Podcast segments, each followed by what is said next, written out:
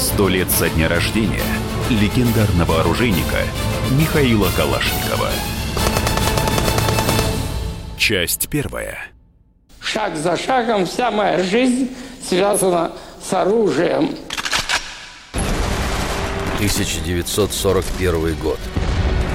Немцы рвутся к Москве. Советская армия едва сдерживает противника.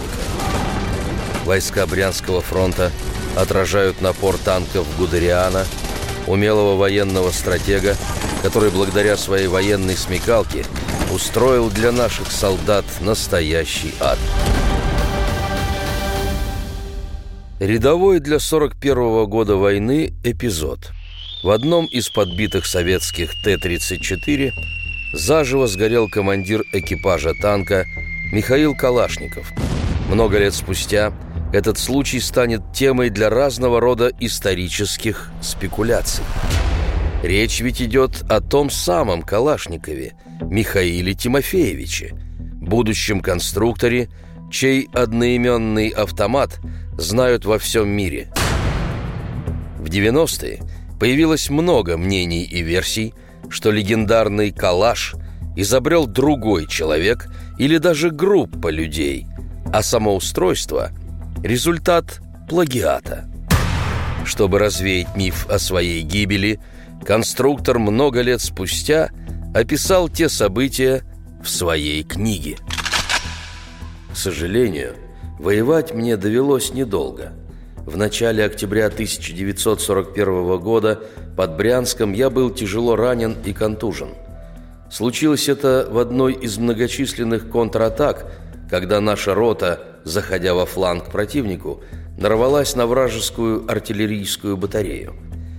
Первым загорелся танк командира роты, потом вдруг гулкое эхо ударило мне в уши, на мгновение в глазах вспыхнул необычайно яркий свет. Сколько находился без сознания, не знаю. Левое плечо, рука оказались чужими. Как сквозь сон услышал: чудом уцелел парень. Плечо было контужено и прошито насквозь осколком. Из книги становится ясно, что осенью сорок первого года Калашников не погиб в бою, а был тяжело ранен. Затем долго лечился. И в лазарете не терял времени даром, а работал над созданием своей первой модели пистолета-пулемета. Был ранен, попадая в госпиталь. И вот, видя все это, я начал думать, нельзя ли помочь нашему солдату, ну хотя бы сконструировать простой пистолет-пулемет. Я лично сам маршировал с деревянной винтовкой. Ведь у нас первые дни винтовка была зачастую на двоих да на троих. Не было. А отечество надо было спасать. Однако военные специалисты не оценили по достоинству его первое изобретение.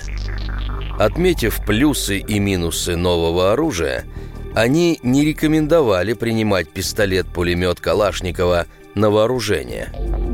На то имелись веские технологические причины. И главное – применение дефицитных и медленных фрезерных работ. Но ни описанные Калашниковым в книге события, опровергающие собственную смерть, ни документы, свидетельствующие о разработке пистолета-пулемета, никак не повлияли на скептиков. Вот, например, что рассказывает историк Борис Соколов. Ну, любой зарубежный специалист по истории стрелкового оружия, когда ему называют фамилию Михаила Калашникова как вот автора оригинального автомата, ну, это вызывает у них такую добродушную улыбку. Потому что они, в общем-то, знают такой вид оружия, как штурмовую винтовку германскую, выпущенную конструкторским бюро Хуго Шмайсера. И там, в общем, сходство чрезвычайно велико.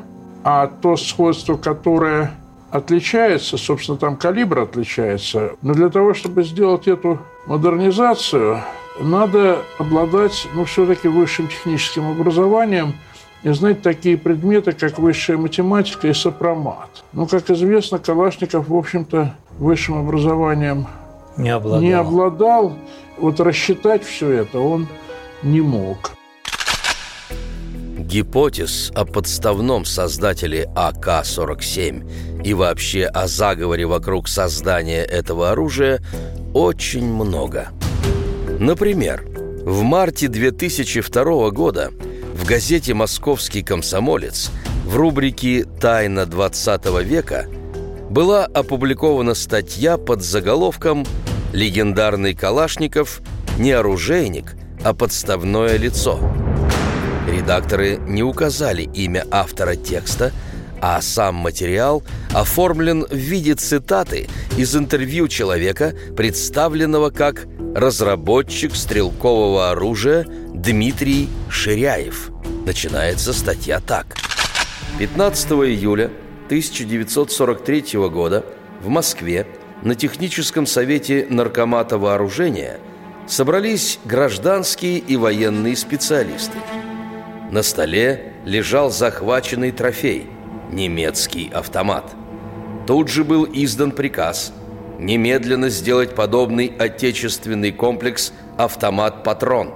В рекордно короткий срок, за полгода, Николаем Елизаровым, конструктором Павлом Рязановым, технологом Борисом Семиным был разработан патрон калибра семь целых шестьдесят два сотых миллиметра, который занимал положение между винтовочным и пистолетным патроном и получил наименование «промежуточный».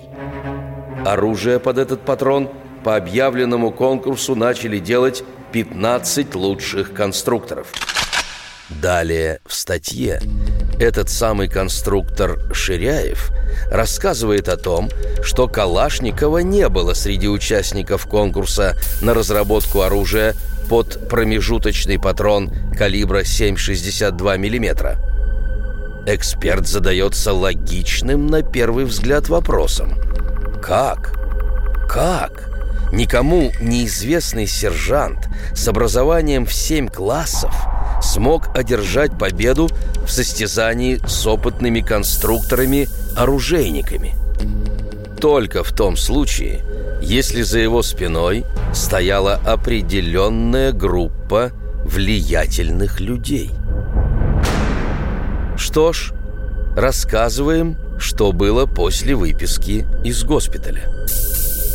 Несмотря на относительную неудачу с пистолетом-пулеметом в сорок первом году, через три года, в сорок четвертом, Калашников создал опытный образец самозарядного карабина.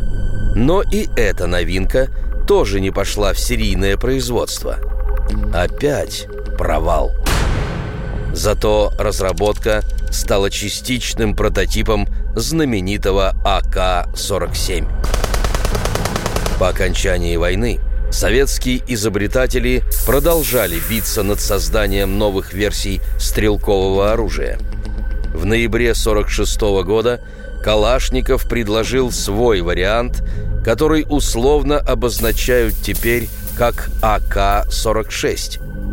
Но некоторые специалисты утверждают, что основой послужило зарубежное оружие.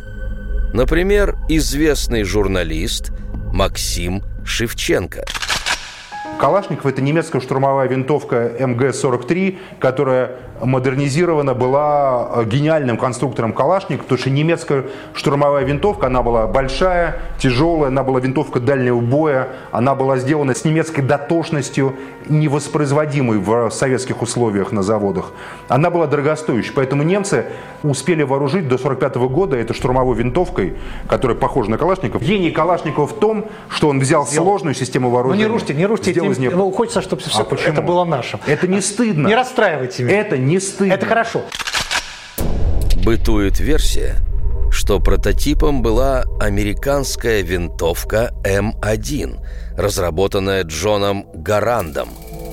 Один из американских генералов назвал это оружие величайшим средством ведения войны из всех когда-либо созданных. Поэтому не исключено, что некоторые идеи могли быть позаимствованы и нашими конструкторами. Конкуренция среди советских разработчиков была жестокой, ведь у военных было множество претензий и пожеланий к новой конструкции. Например, в а ка сорок шесть члены приемной комиссии потребовали расположить взводную рукоять справа, так как с левой стороны при ношении оружия или при передвижении ползком она упиралась в тело и мешала.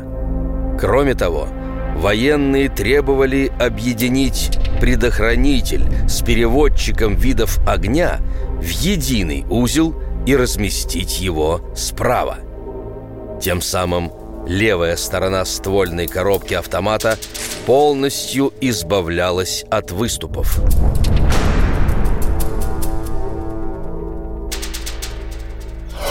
Продолжение через несколько минут. Сто лет со дня рождения легендарного оружейника Михаила Калашникова. Мы хотим стать еще лучше. И нравится тебе бесконечно. Специально для тебя мы создали новый сайт радио ка пэ точка ру. радио ка пэ точка ру. Заходи, и ты можешь делать все. Слушать, смотреть, читать. Подкасты, видеотрансляции из студии. Текстовые версии лучших программ. радио ка пэ точка ру. радио ка пэ точка ру. Заходи, мы удивим тебя. Сто лет со дня рождения легендарного оружейника Михаила Калашникова. Часть вторая.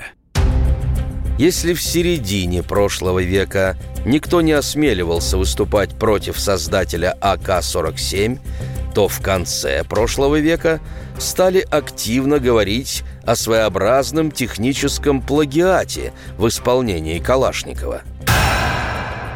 Во время полигонных испытаний осенью сорок шестого года конкуренты Калашникова, оружейники-конструкторы Алексей Булкин и Александр Дементьев, не сумели убедить военных в преимуществе своих образцов.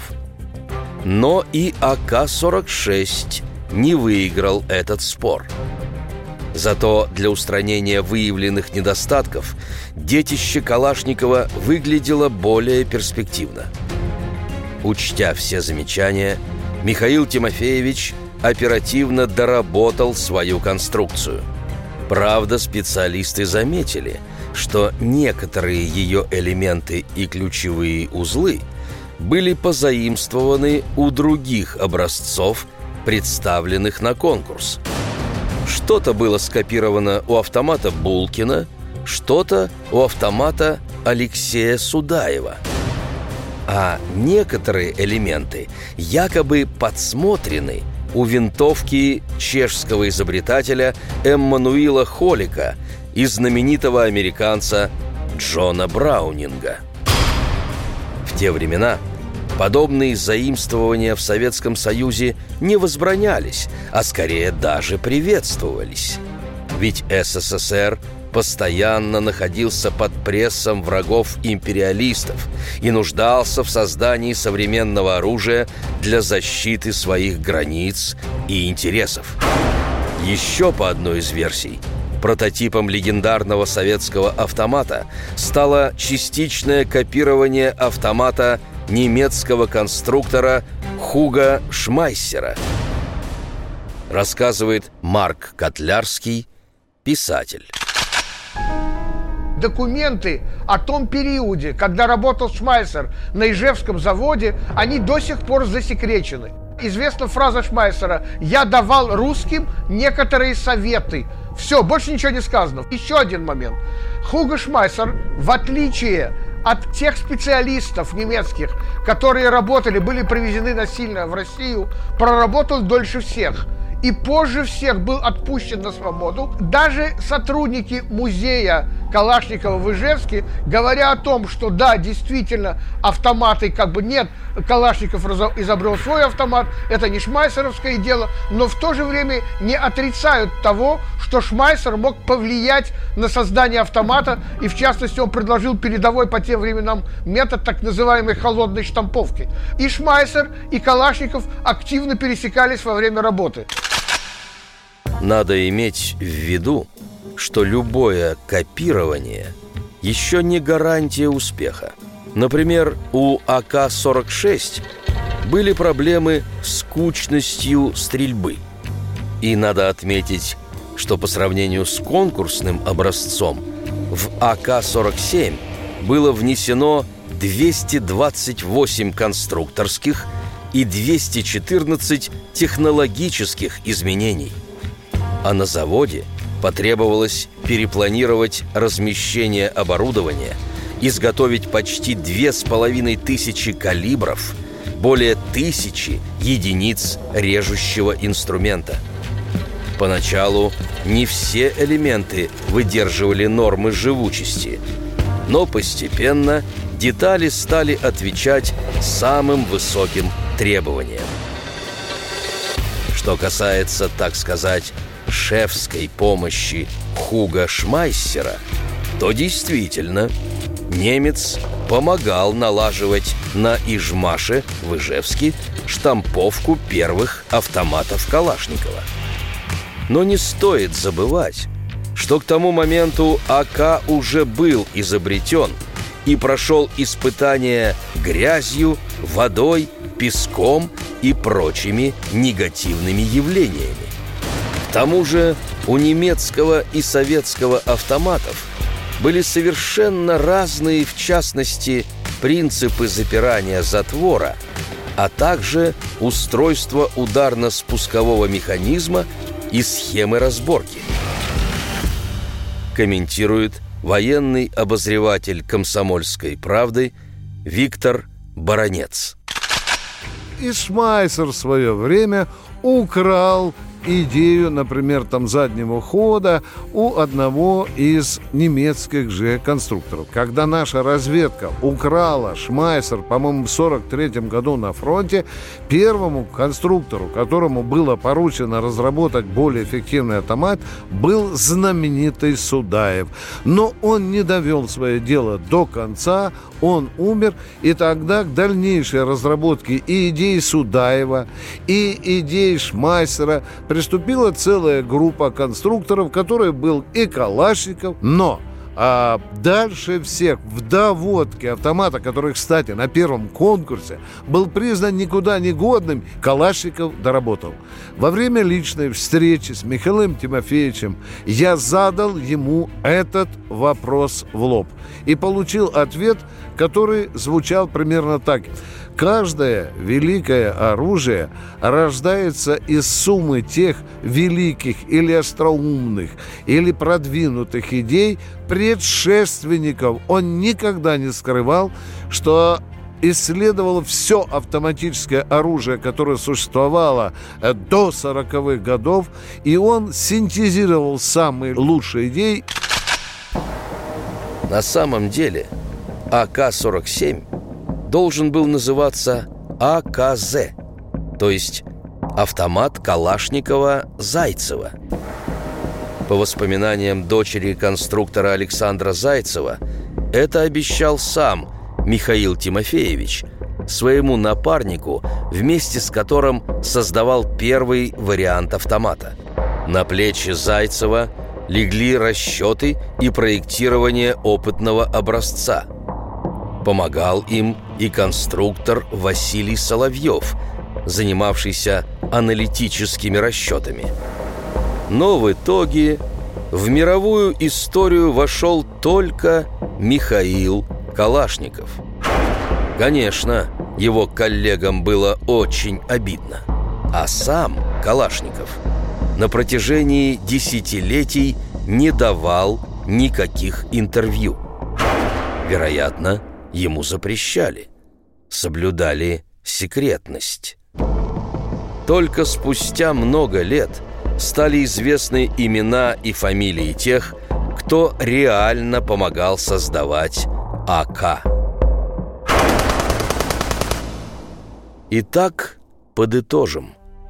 Все эти мифы о том, что Калашников – необразованный баловень судьбы, которого в удачный момент назначили создателем лучшего автомата на свете, а разработали его другие, ныне неизвестные, но настоящие конструкторы и инженеры, разбиваются о простые факты.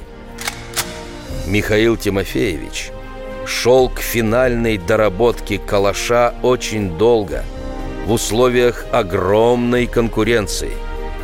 А до этого несколько его чертежей отправились в стол. Перечисляем.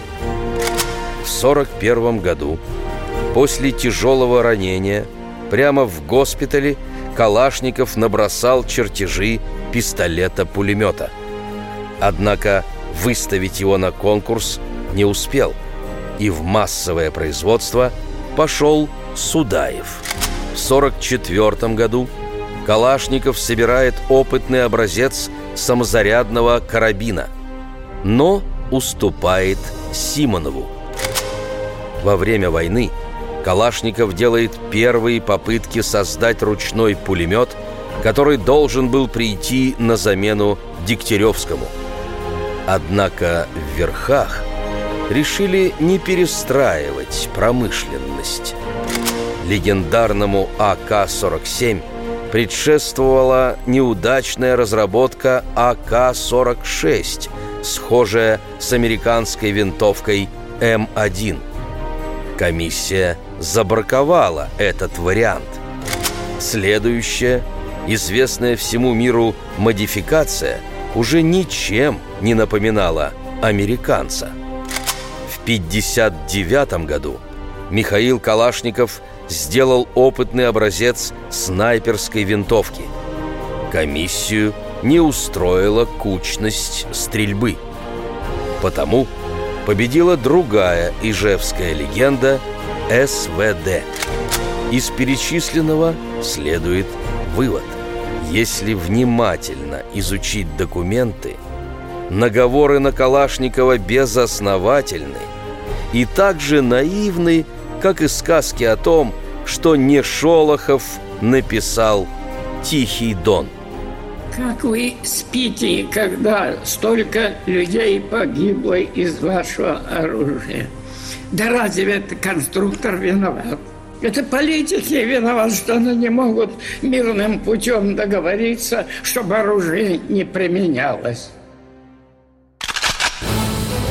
Сто лет со дня рождения легендарного оружейника Михаила Калашникова.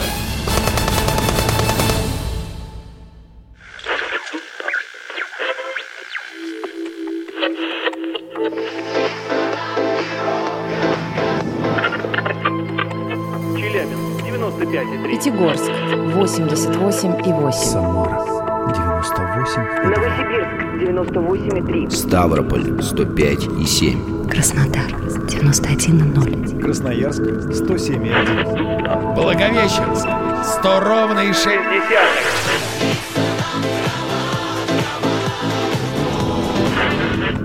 Санкт-Петербург девяносто два и ноль. Москва девяносто семь и два.